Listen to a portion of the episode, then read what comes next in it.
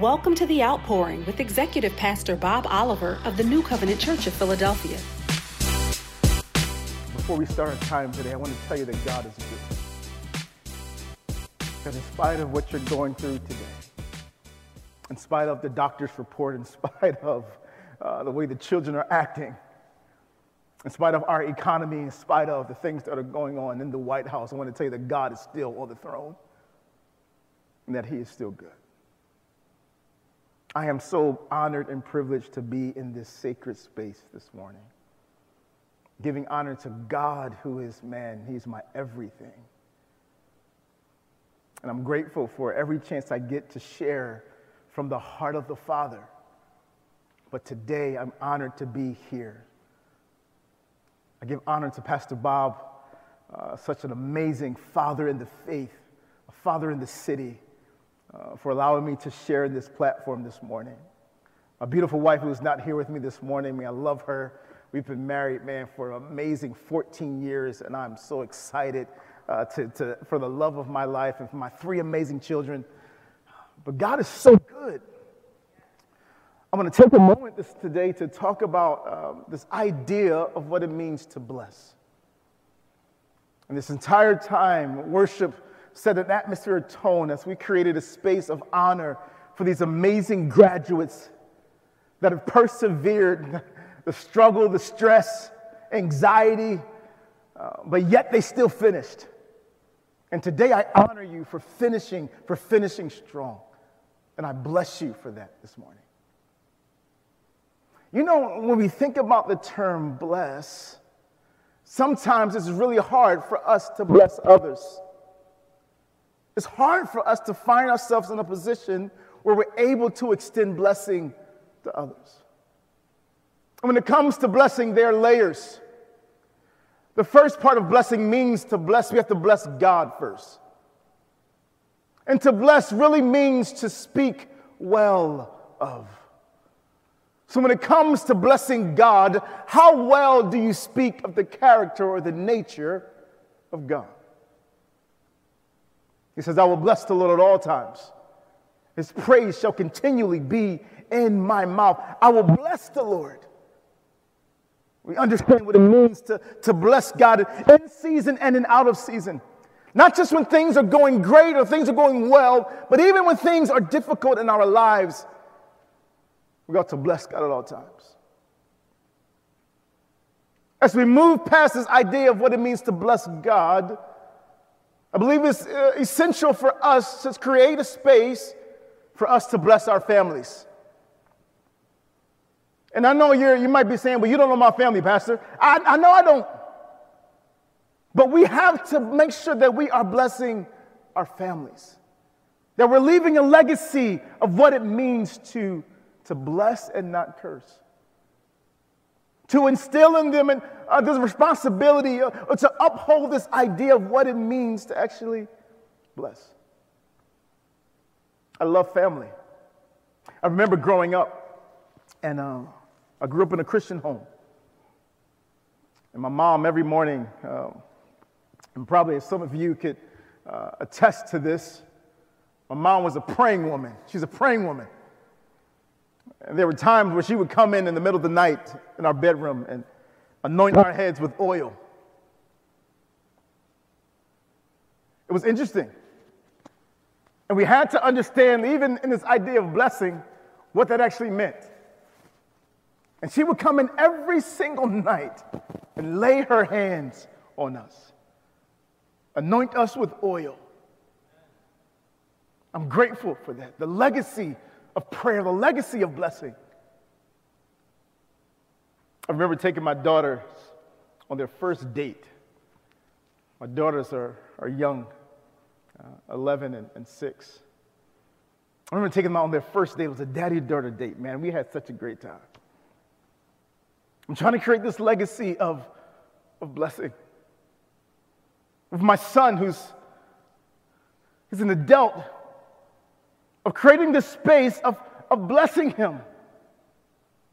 Why? Because I, I, I want from generation to generation to pass down a legacy of blessing. You know, parents, it's okay to give your kids money sometimes. It's okay to give to your children. The Bible teaches us that a wise man leaves an inheritance for his children's children. And we have to create spaces of honor to bless our families. Are you creating a space of blessing in your family? We understand that we, we have to bless God. We bless our families. You know, the Bible, the Bible cautions us out of James chapter 3, verse 10. He says, Out of the same mouth proceed blessing and cursing. He says, My brothers, these things ought not be so. 1 Peter uh, 3 and 9, it says, Do not repay evil for evil or curse for curse, but on the contrary, blessed knowing that this is what you are called, so that you may receive a blessing. God tells Abraham that I'm going to bless you to make you a blessing to many. So we are blessed to be a blessing to many. We have to understand the reason why we are blessed. Even the first one, we're blessed so that we can be a blessing to many. Zechariah chapter 8, verse 13, it sums up this idea. He says, I will save you that you may become a blessing. God's people are blessed so that we can bless others. So he pours out his grace on us so we can now have enough to give to others. I remember um, my wife and I, we got engaged. We, we took a trip to, to Baltimore. And on this trip it was about an hour, hour and a half ride. We spent time uh, creating a guest list, a wedding guest list. It was just something to do to pass the time. And as we're creating this guest list as we're driving to Baltimore, um, we have people who we want to come to be a part of the ceremony and, and the reception. I want to tell you that, you know, uh, weddings are expensive. Receptions are expensive. And I'm like, I'm sitting like, wait, who's going to pay for all this food? And as we're creating this list, we have a, a, list of people who we want there, maybe some people that we haven't talked to in a while, so they, they get dismissed from the list. But I want to tell you the idea that is based on a performance system. And a lot of times when it comes to blessing, we have this performance based system in our, in, our, in, in our psyche that we don't bless people who, don't, who are not deemed blessable. And granted, granted I mean, listen, I live in a culture, I mean, I've been raised in church and I understand church culture. I'm a church boy through and through. And there are people that we look at that are in authority our pastor, our bishop, the apostle. We bless them. But then we go home and curse out our, our, our neighbor. We don't love our wives or our husbands. The one on the side of the road, we don't, we don't bless. I want to tell you that God is no respecter of person. When it comes to the kingdom of God, everybody is significant to God. So there shouldn't be this inner checklist of people who, who are deemed blessable and people who, ah, I shouldn't bless them because of what they did. Have we not forgotten that it was the grace of God that saved us? We're reminded that in Ephesians chapter 2, as Paul writes to the church at Ephesus.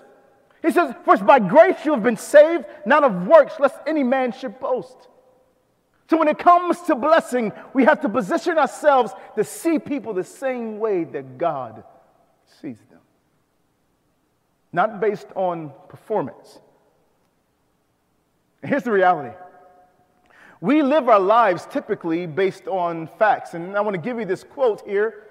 If you're taking notes, facts are what I appear to see in the natural, but truth is the way things appear through the eyes of the Holy Spirit. Let me say that for you one more time. Facts are what I appear to see in the natural, but truth is the way things appear through the lens or the eyes of the Holy Spirit. And sure, the facts could be that people don't deserve to be blessed. That could be the facts. But what is the truth? How do I see them in the eyes of the Holy Spirit.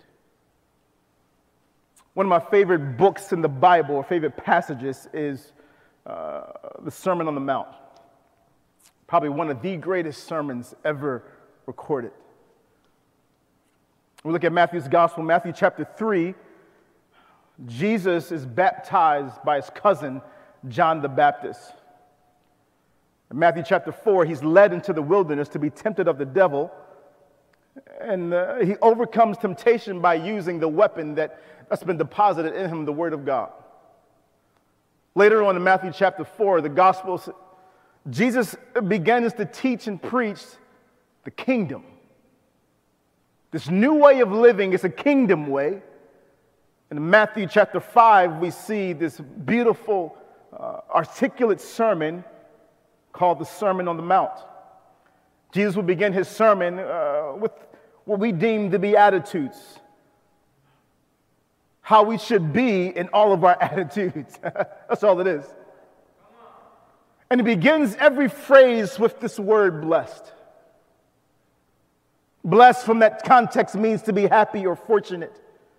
He talks about the poor in spirit, those who mourn, those who hunger and thirst for righteousness, the merciful, the pure in heart, the peacemakers. But then when you get down to about 13 and 16, he introduces this circle of influence where we get this term salt and light.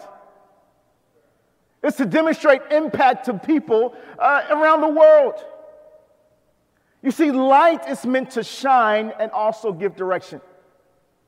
So when we, choose, when we choose to bless, we are directing the course of the lives of others. I want to say that again because if, just in case you missed it. When we choose to bless, we are directing the course of the lives of others. That's why it's so important for us to bless and not curse. Luke's gospel picks the same theme up in Luke chapter 6, verse 27. I want to read Luke's account as he begins to open it and unpack this idea of relating to people when it comes to blessing. So we, we understand contextually that we ought to bless God. Bless the Lord, O my soul, all that is within me. Bless his holy name. We have to bless our family, friends, community, but then Jesus doesn't leave out this one group of people. So we're going to pick up in the text if you have your Bibles, go to Luke chapter 6. I'm going to start reading at verse 27. He says, But I say to you who hear, love your enemies, do good to those who hate you, bless those who curse you, pray for those who mistreat you. Whoever hits you on the cheek, offer him the other also. I just want to pause right there. He says, Whoever hits you on the cheek, give them the other one too to hit. Now, we, we're in Philly. And, and, I, and I, I don't know about you, but uh, I grew up not under this mantra, this idea if somebody hits you in your cheek, you, you, you give them the other one, hit, hit, that, hit that one too. But the idea that he's talking about in the text, Jesus is referring back to the law of retaliation. You find that in the book of Leviticus and Exodus. And he's talking about the motive of your heart, the intent of your heart about retaliating. He says, Don't live your life retaliating bad for bad. He says, No, no, bless those who curse you. Do good to them who, who persecute you. I'm going to keep reading. He says, Whoever hits you in the cheek, offer him the other also. And whoever takes your coat, do not withhold your shirt from him either. Give to everyone who asks of you. Whoever takes away what is yours, do not demand it back. I want to stop there. I want to go back to verse 28. He says, To bless those who curse you, pray for those who mistreat you. What happens when we are wronged? What happens when people do things to us and we're wrong? Our first response typically isn't to bless them. Our first response typically isn't to, to do good to them or to pray for them. But Jesus, He's teaching this new and living way. He's, he's preaching the kingdom. And for us to understand this kingdom way, we have to submit to the words of Jesus. You see, we are part of a kingdom and we have a king. Jesus is our king. And as we submit to the words of Christ, to the teachings of Christ, we look more and more like Jesus every day. Jesus said himself to bless those who curse you. He says to pray for those who persecute you. We should do good to those who wrong us. Our desire should not be to keep score, but to love and forgive, just like Jesus did. Will you, will you think about a time where you, where you actually did the deed, where you did the wrong? Think about a moment in time and not to bring about guilt, because the Bible says there's no condemnation to those who are in Christ Jesus. But think about a moment in time where you actually did the deed, you did the wrong. How did, how did Jesus respond to you? How did, how did Jesus treat you when you did the wrong? You committed the sin. You did it intentionally. How did Jesus respond to you? Was His grace sufficient for you? Was His love abounding?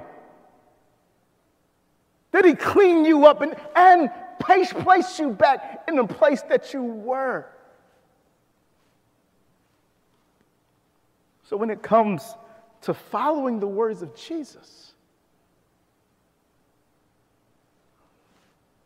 We have to bless those who curse us, do good to those who persecute us.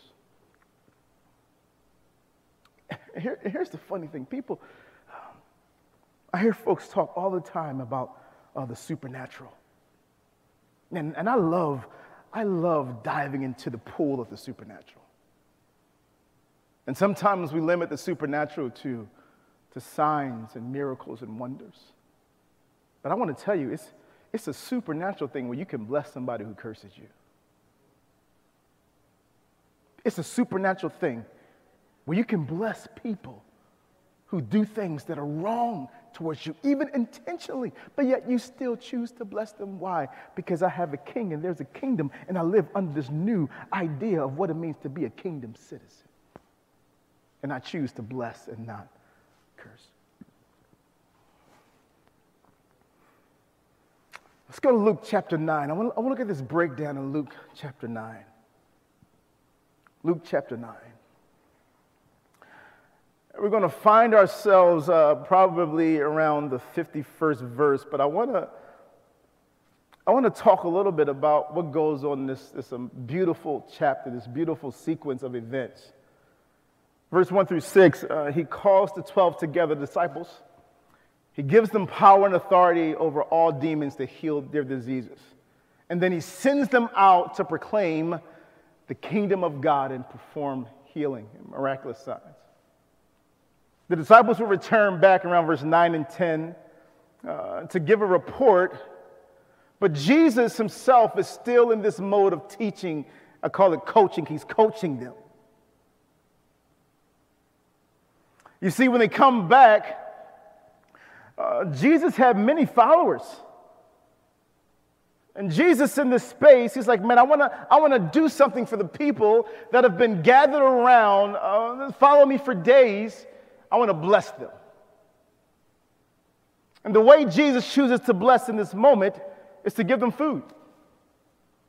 He looks at his disciples and says, hey, guys, uh, these folks have been following us for, for, for days. They're hungry. There's about 5,000 not including women and children. Some theologians believe it could be upwards of about 12,000 people at this moment. And he looks in the eyes of his disciples who had just came back from doing kingdom, blessing, healing, praying for others. And he said, Guys, what do you think we should do? He's teaching them now. He's still in coaching mode. And they say, We should send them away. But Jesus is his idea that we need to bless them, we need to do something tangible to meet a felt need. Here's a need that we have to meet. Let's bless them. So, what does Jesus do? He takes some bread and some fish. He breaks it, he lifts it up to heaven and blesses it. And the multitudes were fed. This is what I believe one of the first fish fries that you ever see in the Bible. And Jesus does a, a miracle because he chooses to bless. Around verse 18, you see this encounter with uh, Jesus and Peter. Jesus is asking his disciples, Who do men say that I am? They say, Hey, some say you're John the Baptist, some say you're one of the prophets, some say you're Elijah. But he says, Who do you say that I am? And Peter says, You are the Son of the living God. And Jesus replies to him, He says, Flesh and blood did not reveal this to you, but that came directly from my Father who is in heaven. He begins to change his name. His name was Simon. He changed his name to Peter, which means you're rock, you're small rock. But then he says, Upon this rock, he's speaking of himself now, upon this rock I'll build my church, and the gates of hell will not prevail against it. Later on in the same passage, we see this, this story of the transfiguration where Jesus goes to this mountain to pray. And he takes his three closest companions, Peter, James, and John, to this mountain. And the Bible is, is really articulate and says they were overwhelmed with sleep. They went to a prayer meeting with Jesus and they, they fell asleep. And as they begin to wake up, they see Jesus, but he's not by himself. They see Moses and they see Elisha. And their, their clothing is, is white and is shining with glory. The glory of the Lord is there. And Peter says, Wait, it is not good for us to be here. Should we build three tents for, for you? And here's the beauty of this text in verse 35. It says, Then a voice came out of the cloud saying, This is my son, my chosen one. He says, Listen to him. And when the voice had spoken, Jesus was found alone. This represents uh, Jesus, Moses, Elisha, the prophet and the law, but the voice of Jesus. Jesus will be the fulfillment of, of them both. He came to fulfill what was spoken about him. So now, this is, this is where it gets interesting. God said from heaven, He said, Here's my son, listen to him. Whatever he says, do, I want you to do. Now, what does he say to do? We saw that when he began to preach the Sermon on the Mount, he said to bless and not curse.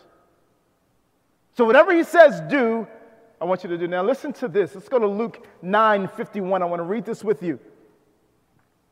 It says, When the days were approaching of his ascension, he was determined to go to Jerusalem. And he sent messengers ahead of him and they went into the village of the Samaritans to make arrangements for him. But they did not receive him because he was traveling towards Jerusalem. When his disciples, John, I'm sorry, James and John saw this, they said, Lord, what do you want us to do? Command fire come down from heaven and consume them? Listen, I want to pause right there. These disciples spent years walking with Jesus, years doing ministry with Jesus. They go ahead of him to prepare the way for him to come into town. And people rejected Jesus. Their response was Jesus, do you want us to call fire from heaven and burn people? They, they just witnessed the miracle of Jesus blessing people with food. They heard the Sermon on the Mount. He says, to bless those who curse you, bless those who persecute you.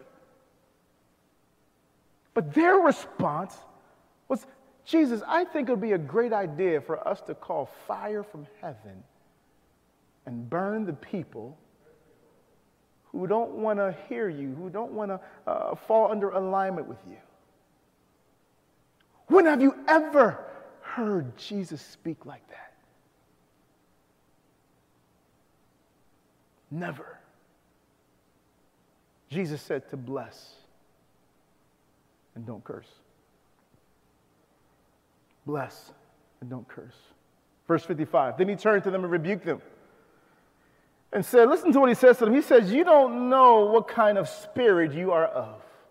Or who is leading you? Because certainly it's not me. Certainly you're, you're not being led by the Spirit of God. So, what spirit is leading you in this moment? For the Son of Man did not come to destroy men's lives, but to save them. Luke chapter 10. Luke chapter 10. It's the next page over, so you don't have to go too far. And I'm going to read from a different translation. I don't know what translation they put up now, but I want, I want you to hear these words out of Luke chapter 10, verse 1. It says, After this, uh, the Lord Jesus formed 35 teams among the other disciples. Each team had two disciples, 70 in all. He commissioned them to go ahead of him in every town he was about to visit.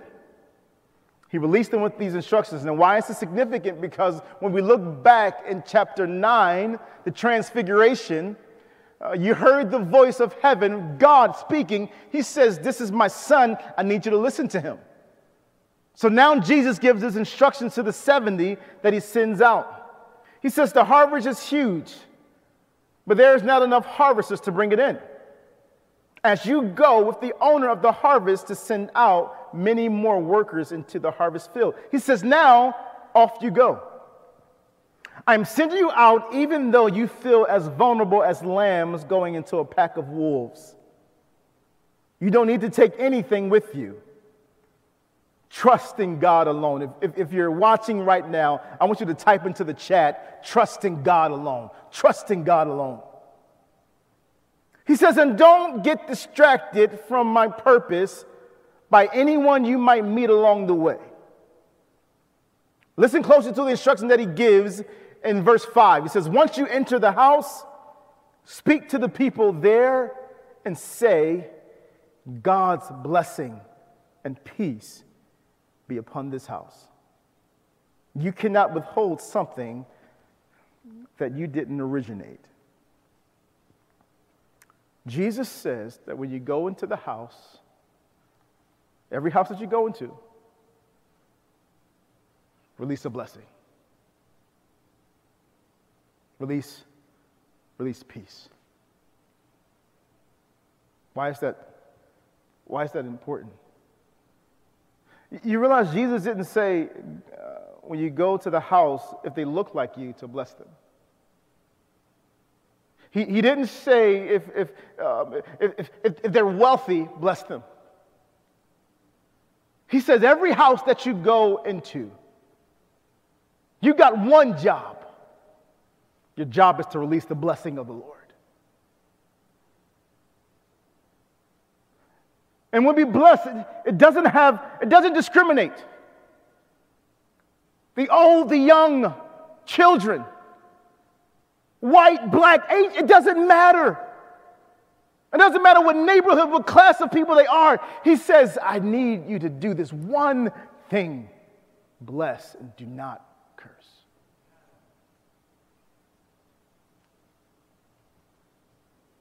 Later on in this passage in Luke chapter 10, he tells them to go bless.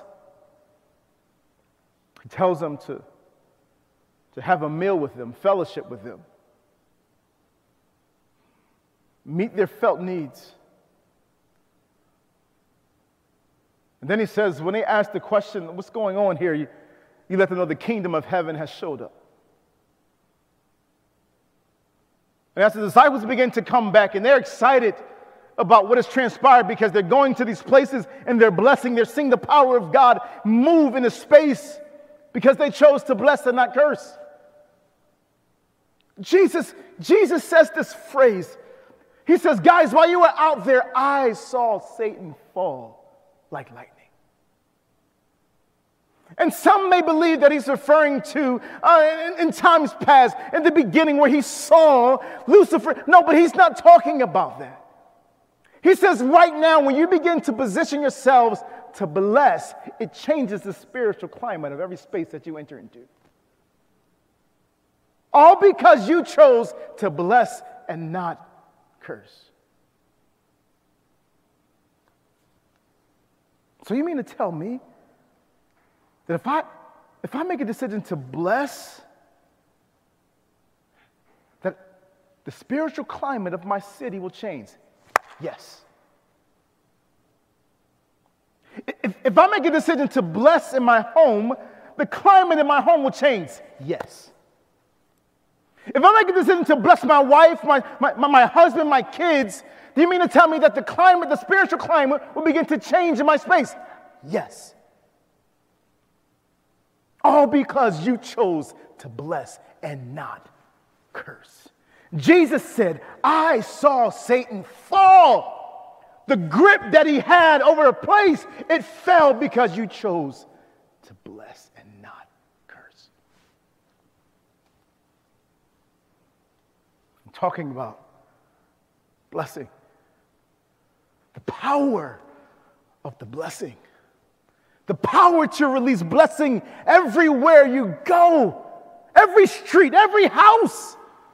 When you choose to bless, you are partnering with the Spirit of God to bring about transformation in the lives of many. What did the Father say?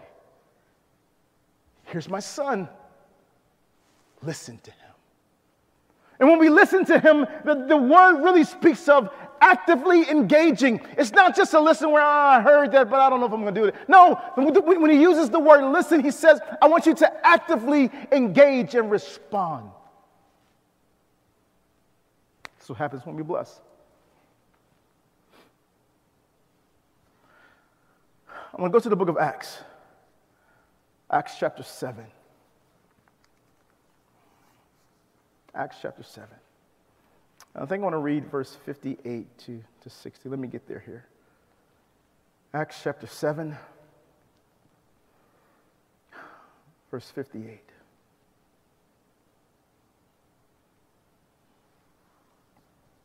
Here's a guy uh, by the name of Stephen. Stephen was a deacon. He was filled with the Spirit of God, filled with wisdom. And the beauty of his life was that he chose to bless and not curse. And what it did for him was it changed the trajectory of a young man by the name of Saul of Tarsus. And I want to read this, these two verses to you. It says, When they had driven him out of the city, they began stoning him, talking about Stephen. And the witnesses laid aside their robes at the feet of the young man named Saul. And they went on stoning Stephen as he called on the Lord, and he said, Lord Jesus, receive my spirit. Then, falling on his knees, he cried out with a loud voice, Lord, a loud voice, Lord, do not hold the sin against them. Having said this, he fell asleep. Why is, why is this story so significant? I believe it paints a picture of what happens when you're blessed and don't curse. Here you have this young, this young man who's now stoned to death because of his faith, because of what he spoke out. And everyone in the crowd is cheering it on. I mean, you talk about persecution, and we, we get upset when people talk about us. But here's a man who's actually being persecuted and he's being stoned. And it's not uh, these pebbles, these little rocks. No, these are boulders that they're taking and hurling at Stephen. And even in the midst of, of persecution,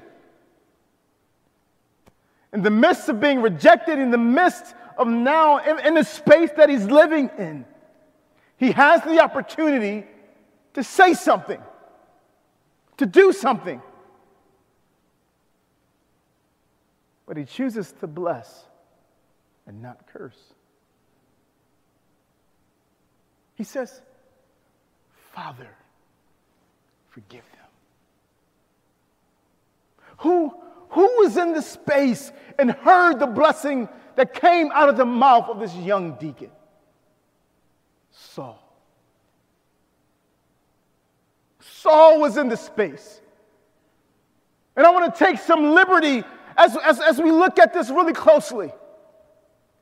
Saul is in the space and received this blessing from this young deacon who I believe now, uh, the blessing changed the course of his Saul's life to be open to the Holy Spirit, to be able to convert his heart. You see, when we choose to bless and not curse, we change the course of people's lives. And I believe this young man, aided with the Holy Spirit, to change the course of the life of Saul. Let me give you this last scripture out of Galatians chapter 6. Galatians chapter 6.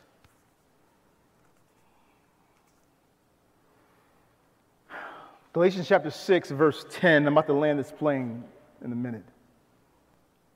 It says, So then, while we as individual believers have the opportunity, let us do good to all people not only being helpful, but also doing which promotes their spiritual well being. And especially be a blessing to those of the household of faith. You know, many studies were conducted um, on this one passage of Scripture. It says to do good to all people. If, if, you're, if you're watching, taking notes, I want you to write down the word all. Type it in the chat, type in all. I want to tell you what the word all really means. And after study upon study and theologians going back and forth on this word all, the word all really means all.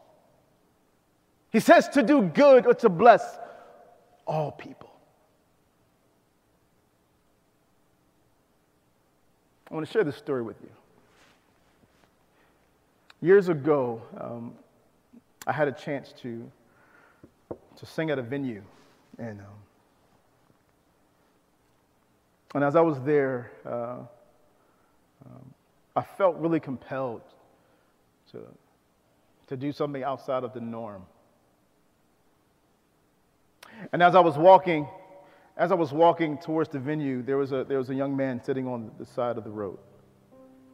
And this is, this is a true story. This isn't a parable. This is an actual occurrence. He's sitting on the side of this road. As I walk into the venue, I see him, I see him sitting there. We walk into the venue, and the Lord tells me, I want you to bless this guy before you, before you leave.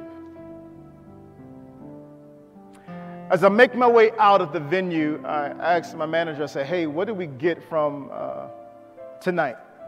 CD sales, things, whatever. She gave me a number. I said, listen, I said, uh, I want you to give me that. I'll meet you at the car. So she goes to the car. And as I walk by this guy who's, I sit on the ground with him. And I said, hey man, what's, what's your story? He begins to tell me that his, his wife died three years ago.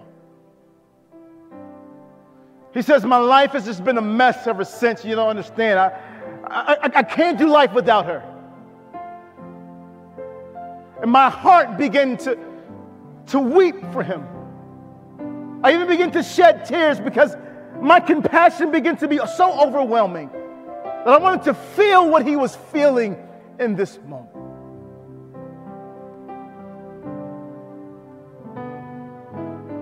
As we begin to exchange dialogue, I said, hey man, do you mind if I pray for you?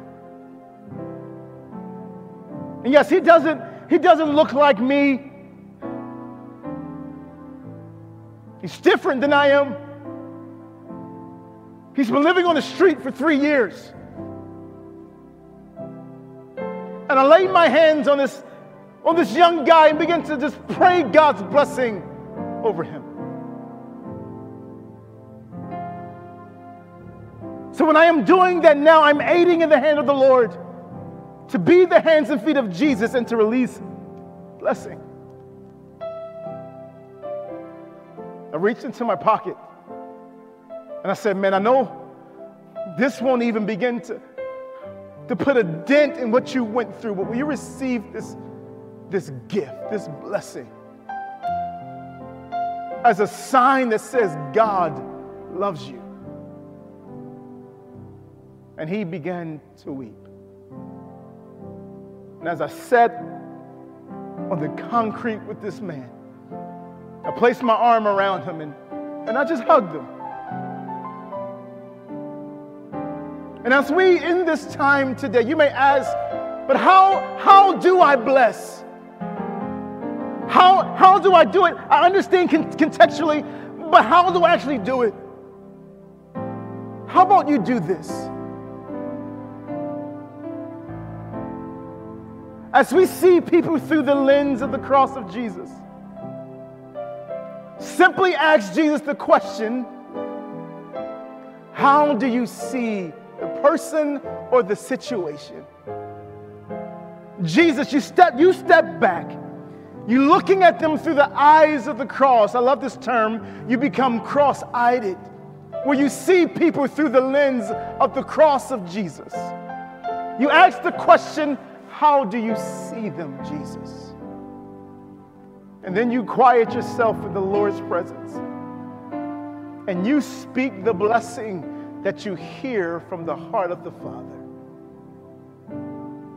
And if we all do this together, we will see transformation in our city.